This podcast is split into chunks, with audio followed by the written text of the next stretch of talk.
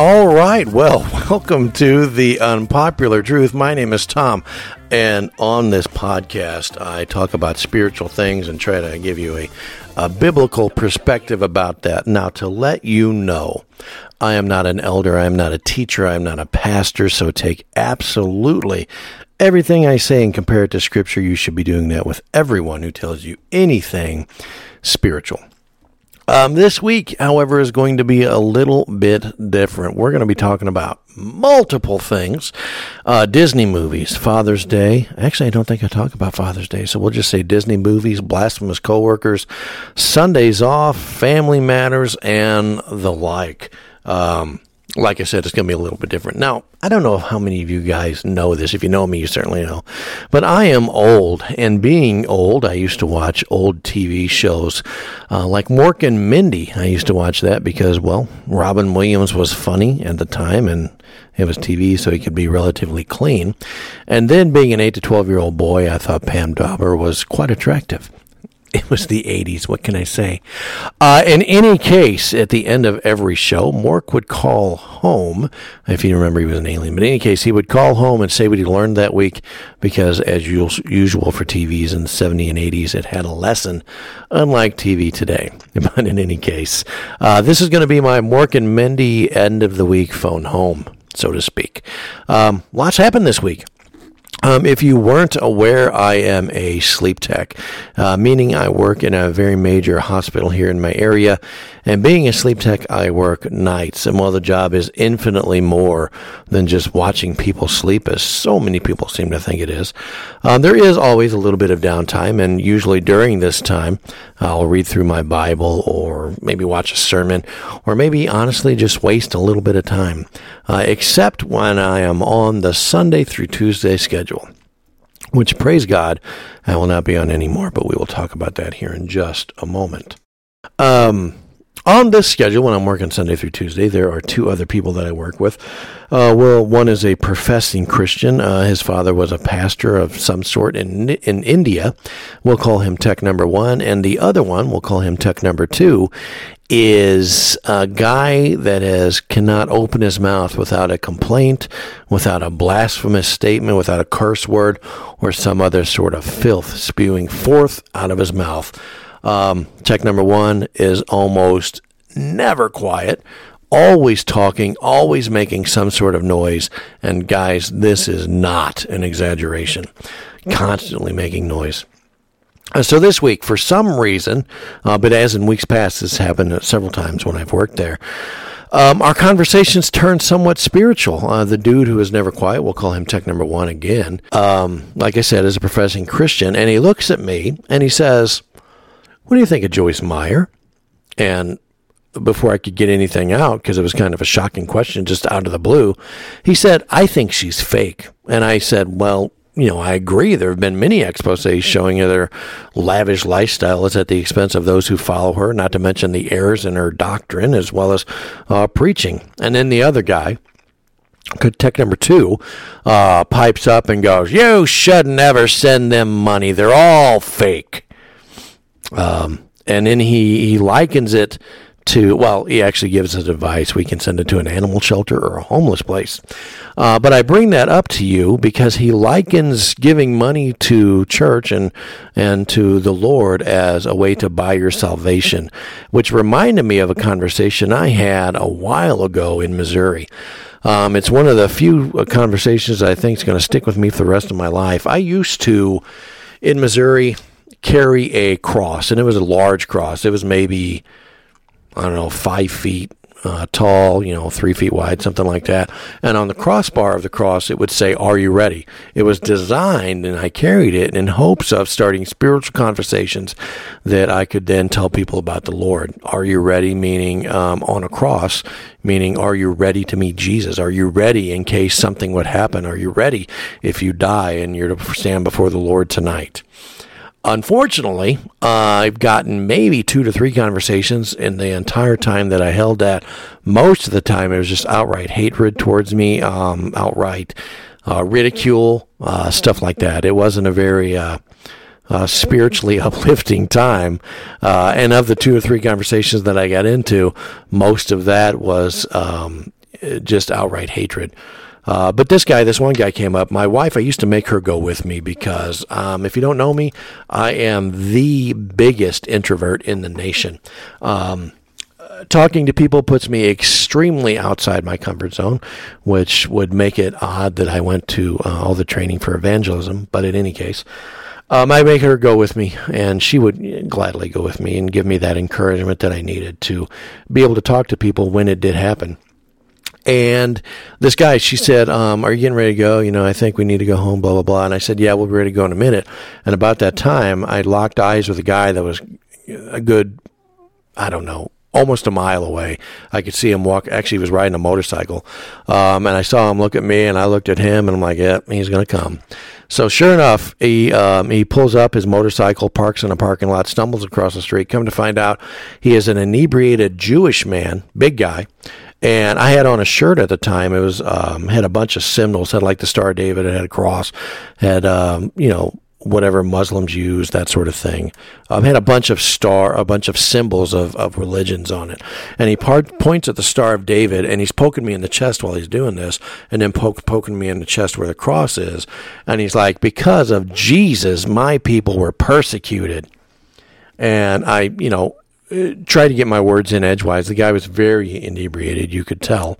And he goes on to say that, you know, Jesus had a really great gimmick. Give me 10% of your money and I'll take you to heaven, which that compiled with many other conversations I've had with people. I think even my own father believed this. And then the guy at work mentioned this as well. And I am shocked that this seems to be a popular consensus that you need to give 10% of your money to go to heaven. That is completely 198% untrue.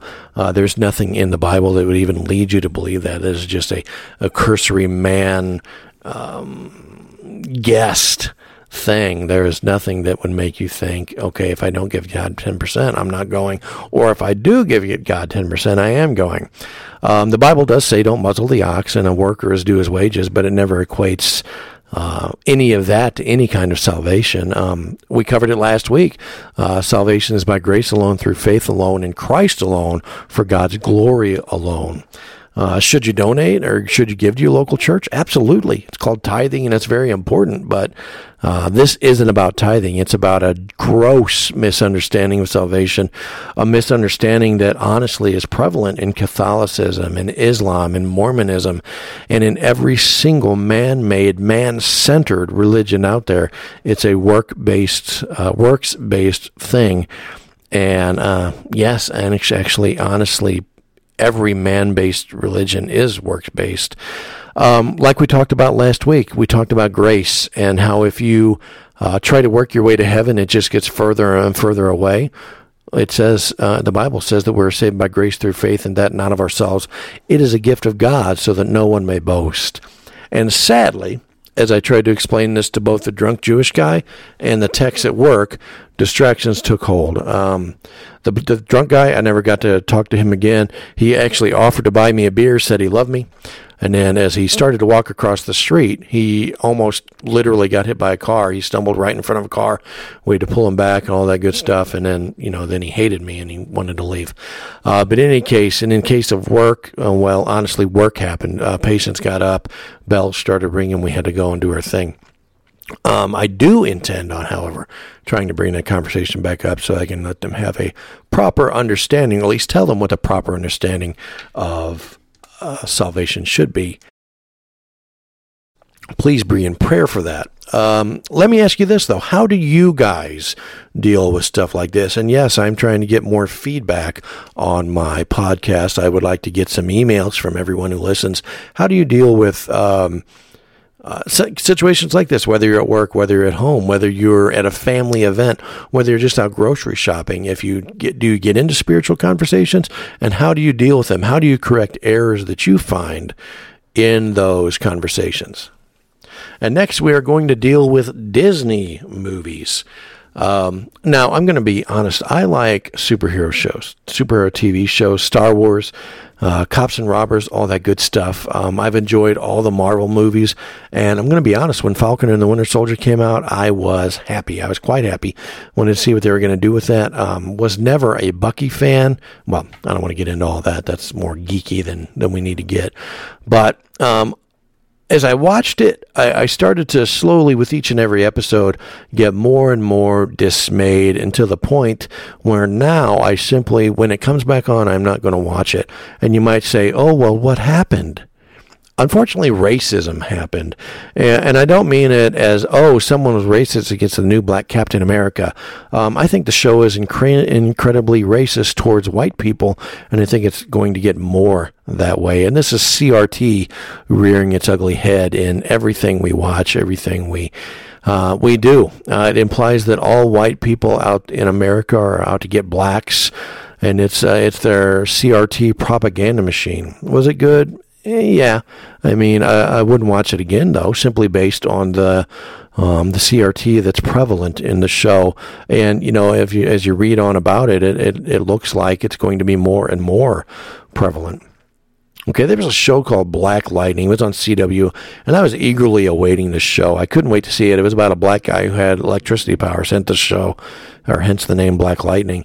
And that show, I think I stopped watching it after about the second episode. It was instantly racist. It was painting all whites as either dumb hicks that are who hate white or hate people based on skin color, or it makes all white people the other sets of white people pandering spineless minions who have no ability to think or act for themselves without a person of color's approval. Now, additionally, in typical CW fashion, if you watch anything on the CW, you'll know if this is true. It was rampant with lesbianism and homosexuality in the show. And honestly, I stopped watching it. Which brings me to the point of why I brought up Disney. There is a new show called Loki, and I've watched all the Marvel movies, and I was really looking forward to Loki. I thought Loki would be a really good show. Now, Loki is based on the god of mischief in Norse theology or Norse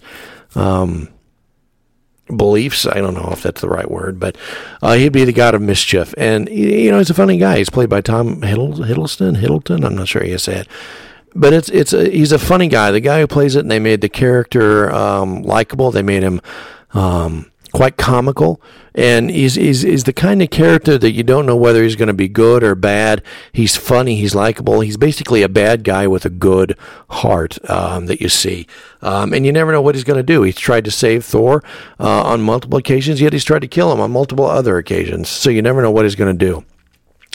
But I bring all that up because I don't think it's any coincidence that Disney released Loki in June, known as Pride Month, because if I was reading a couple articles, one is called in The Decider, a post that states Loki is Marvel's first queer lead. So, and why do I say all this up? Why do I bring all this up? And it's because I think Disney, as well as Marvel, as well as DC, and all the other media outlets want to get all of this out in front of us so that they sway our minds, so that they make what is bad good and what is good bad. Now, the show is incredibly well written. I actually watched the first two episodes, and it's got Owen Wilson in it. It's very funny. They banter back and forth. They argue.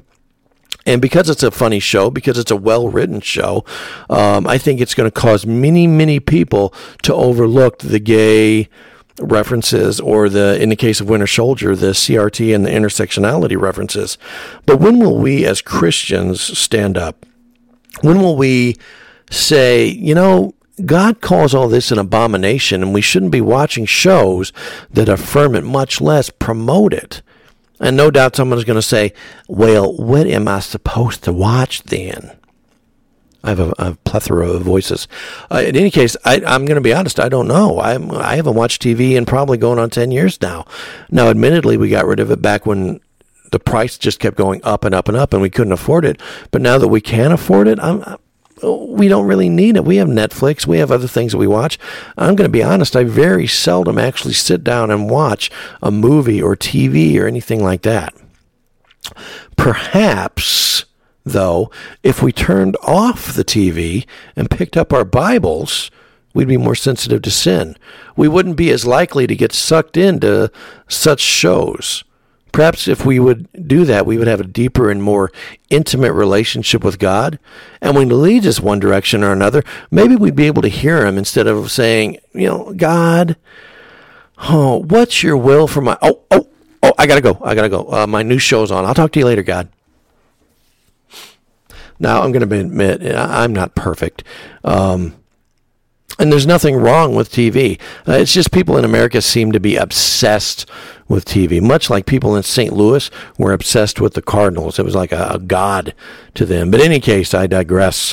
Where I work, in the sleep lab, people come in and instantly, before I can tell them anything about the test, before I can tell them anything about the paperwork or next steps in the process, where's your TV?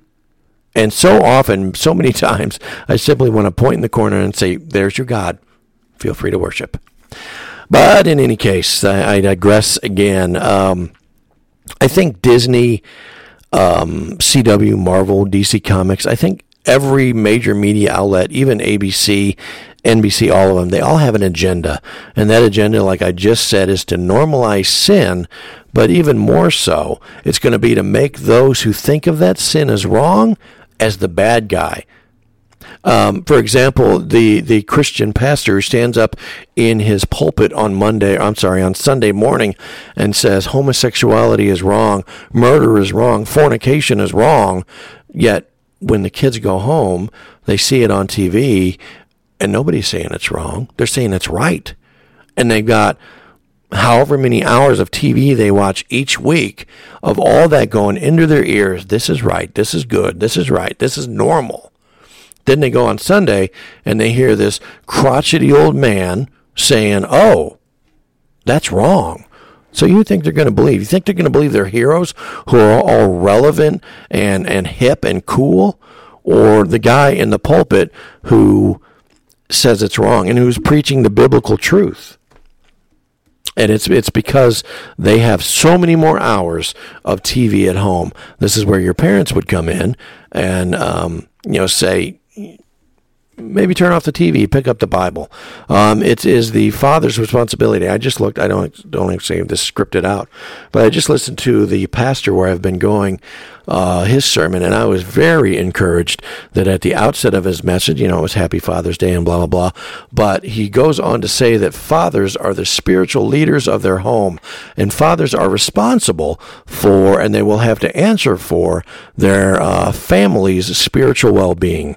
So I was very encouraged to hear that. I am also going to say that each father out there needs to sit down with his family and say this is either good or this is either bad, or at the very least let them know what the biblical truth is. And if that person is over the, is not necessarily a child anymore, then it's going to be between them and God. But certainly pray about it. Certainly see what God would say to you as you're watching the things that you may or may not watch. But yeah, it is my deep concern that they are making all the bad things good and making the people that think the bad things are bad into the bad guys. So, and I think we're going to see that play out very shortly in the persecution of Christianity in America. Now, some of my family get mad because of my views on this, on Disney especially. However, I do think we need to stand. But, they might say, are you unsaved because you like and watch this stuff? No, that's not anywhere near my ability to say. I can't possibly say that. It's just simply not my place. But I would, as I said before, certainly pray on it and see where God leads you. What do you have thoughts? What do you think about the thoughts on Disney or popular media these days and their embracing and normalizing and glorifying of sin? And again, you can email me. I'm going to have that link in the job description. I'm going to have that link in the show notes down below and just the show description. So feel free to shoot me an email and let me know what you think. And I already mentioned this a little bit, but I have good news for me anyway. Ever since we moved to Pennsylvania, I've not had a whole lot of Sundays off. I used to work, actually quite a few Sundays. And recently I emailed my boss, well, not recently, it was a few months ago, emailed my boss and said, you know what, I really need to get into church. I really need to go to church. I need to be in church regularly. So please, can I have Sundays off? Is that something you could consider? And he said he would consider it. I've been praying since then, asking many people to pray for me in that, and God has blessed me in that he gave me favor in my boss's eyes, and I do now have Sundays off so I can regularly attend church, and I am very excited about that. Now, the church that my wife and daughter and I have been attending is very near home. And while I like that, I'm going to be honest, I am not the type of guy that is going to just instantly join a church. I made that mistake many times in the past. Without even really looking at anything, I would just join the church, and that is things I came to regret as time went on. So I don't join easily at this point. I may eventually join, but I want to tell you a few things that I am looking for. For me, it does take considerable time because the man you sit under, one, is going to be your spiritual leader. You're going to be sitting under his authority, and you're going to be sitting under and subjecting yourself to his wisdom and his discipline. And my wife and my daughter are ultimately my responsibility, and I want to know beyond a shadow of a doubt the man that I put my family under is going to be the right one. And this isn't to say I don't trust the pastor at the church that we're going to. He's a great guy, very sound biblical beliefs. Him and the church seem more than genuine. And but I'm just looking for several things in a church. And I haven't attended this church long enough or any of the extracurricular functions in order to be able to say that I can answer all these questions and more that I don't go over here to my own satisfaction. I am looking for a pastor who can rightly divide Scripture. I care about preaching true, but also I want truth. I don't want opinion. A student is only going to be as great as his teacher, and if the teacher doesn't know anything or knows the wrong things, this is going to show in his flocks. Are in his flock. Hermeneutics, exegesis, homiletics, they're all extremely important. Hermeneutics, because even we as lay people should be reading our Bibles or studying our Bibles in order to determine authorial intent, not to determine opinion, but what God wanted to say, to whom he wanted to say it to, and in what context. Taking a verse out of context or placing your opinion behind a verse or using that verse to prop up your opinion or whatever it may be is simply not acceptable. It's not permissible. That's not something that any pastor or any Christian who reads their Bible should be doing. I want a pastor who will make no apologies for preaching the hard truth of Scripture, the hard stuff, the hard sayings, and will preach them biblically, humbly, and with conviction. I don't want a pastor that shies away from truth, regardless of how popular or unpopular that truth may be. That kind of guy is no pastor for me. I want a pastor who takes advice or tolerates and actually invites criticisms or questions on his sermons or his views, and then when he replies can back up any or address any concerns with Scripture. I want a pastor who has his ear to the ground, who's looking out for what's coming down the pipe, a pastor who's going to warn his flock about upcoming dangers, who to watch out for, what to be aware of, that sort of thing. And yes, they need to name names. The church should also want this, by the way, to stay stagnant in your own protected little bubble. Prepares believers for very little outside of what they face outside the doors of the church. And I also want a church that's welcoming. I'm going to be honest, I don't care a lot about programs. They're nice. It's nice to be able to have all this extra stuff that you can go to, but I'm going to be honest here again. Like I just said, I'm the biggest introvert in the nation, so meeting people outside of church is way out of my comfort zone. But I like Bible studies, and once I work up the nerve to attend, I usually keep going. I also want a church where I can be involved. It seems like many of the places I've gone, and I don't say this to brag, it's just what's happened to me. It seems I've always been in some sort of leadership training, or one church I was like the right-hand man to the pastor, preach there a few times, preach at another church a couple times. But regardless, whether I'm sweeping the floor or doing whatever it is, I just want to be used.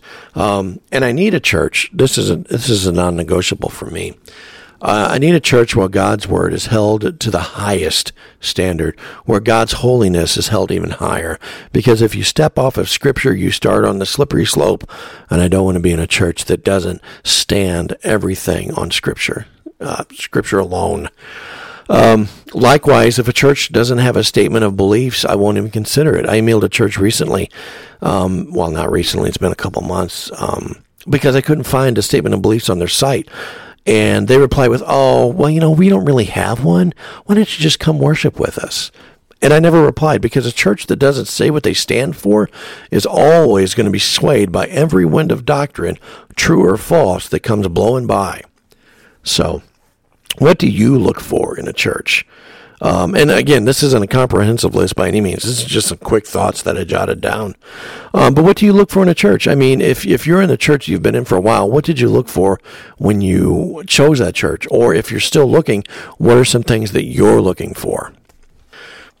But in any case, let's get on to the next thing. That is going to be discernment. It seems like I often get asked, what do I think of this person or that person? Or, hey, is this guy a false teacher? Much like at work recently, when the guy brought up Joyce Meyer to me, why I would do that, I have no clue.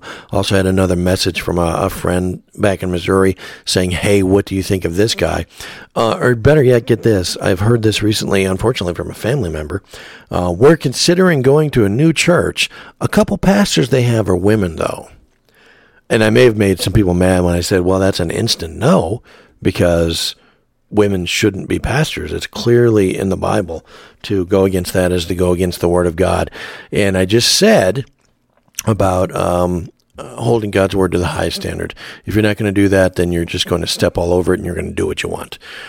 But in any case, it seems like there's been a severely lacking discernment in the church today, and perhaps it's a lack of Bible reading, or maybe it's even a lack of true salvation. I don't know.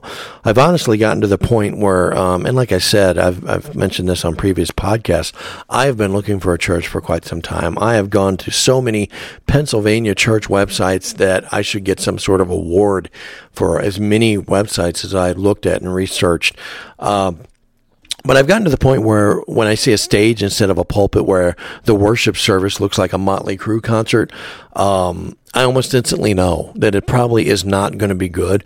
Then the pastor comes out and he's wearing skinny jeans and he's hip and he's cool and he's trendy. And it seems like they don't want to do this because they don't want to wear suits, because suits are for your grandma's church.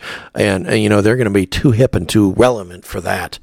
And I should back up. I should say that that's not saying that a church that has this is always going to be bad, or a church without them is always going to be good, because that's simply not the case. It's just that many churches use music as a way to draw supposed seekers. The problem is, one problem is there is no seekers. No one seeks after God. No one, not one. But then they make everything relevant and appealing to the masses. And in doing so, they lose God in the process. They lose the Word of God in the process, for sure. For example, I listened to, when my family member said, hey, we're considering this church. I actually looked up the church and I listened to the pastor. Now, the pastor in one of his sermons actually quoted J.D. Greer, which is beyond concerning for me. I apologize for all the car noise. I am recording this at 12 on a Friday afternoon, and it is apparently quite loud outside. I've been searching for the right time to start recording these, and I have not found it yet. But anyhow, back to this. The pastor quoted J.D. Greer.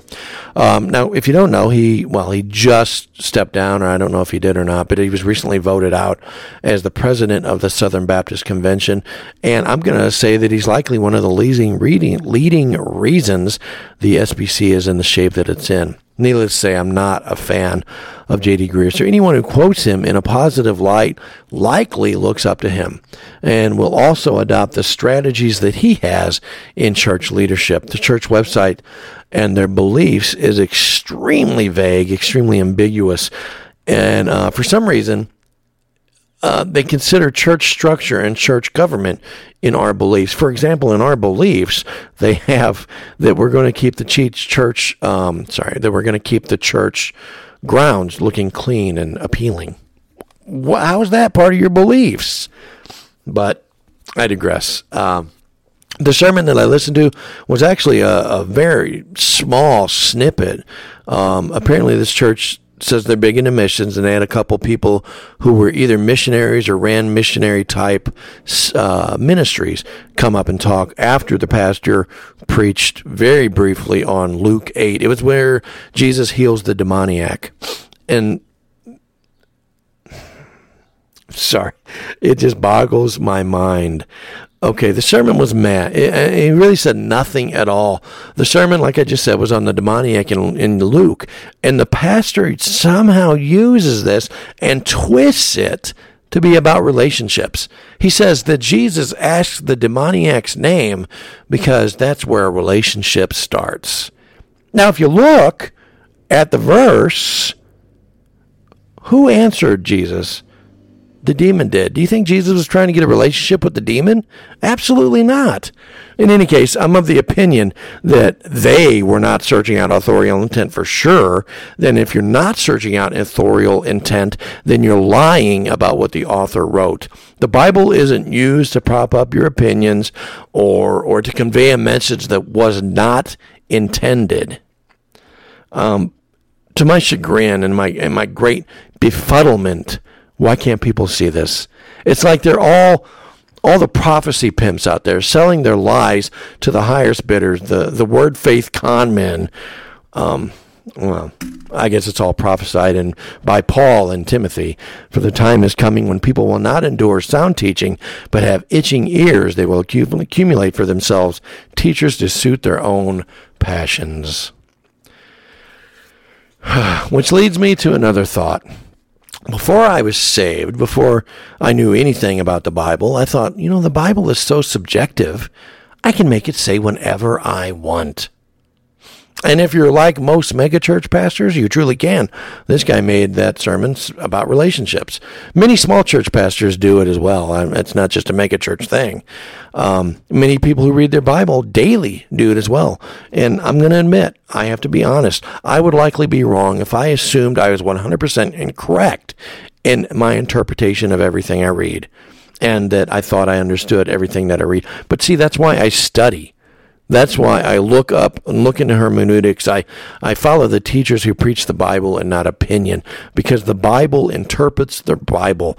Sola Scriptura. The Bible is our final authority, and what the author meant is the only reading of Scripture that matters. For example, is Jesus healing the demoniac about relationships? Jesus sought him out.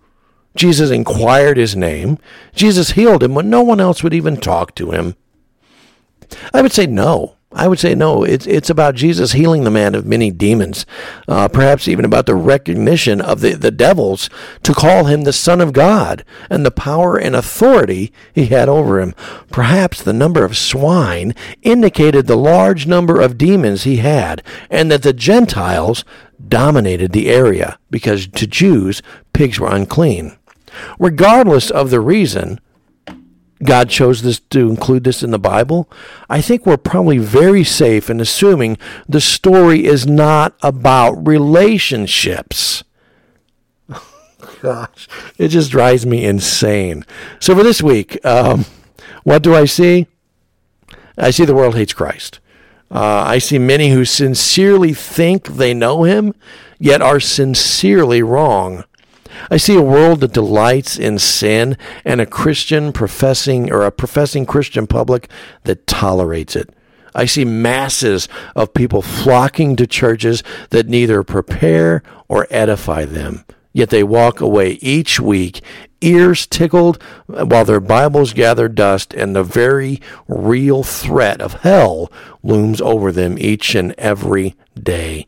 Yet some of them smile because they think they've done God a favor, or scored yet another point on the ladder that they can take to heaven. But the good thing is, no matter how I look at things, no matter how bad things look, Christ is still on the throne. The sins of the saved are all atoned for. He continues to sanctify, bless, protect, rebuke, chastise, and teach. He has a remnant here, and through him we will prevail. He is and always will be victorious, and he is not far off. Are you ready? Does your lamp have oil? Are your wicks trimmed? Because he's coming. All right. That is all I have, folks. Let me know what you think. What do you see happening around you? What's the scripture? What scripture does it bring to mind when you see all of this stuff going on? All right, guys, have a fantastic week. Read and study your Bibles.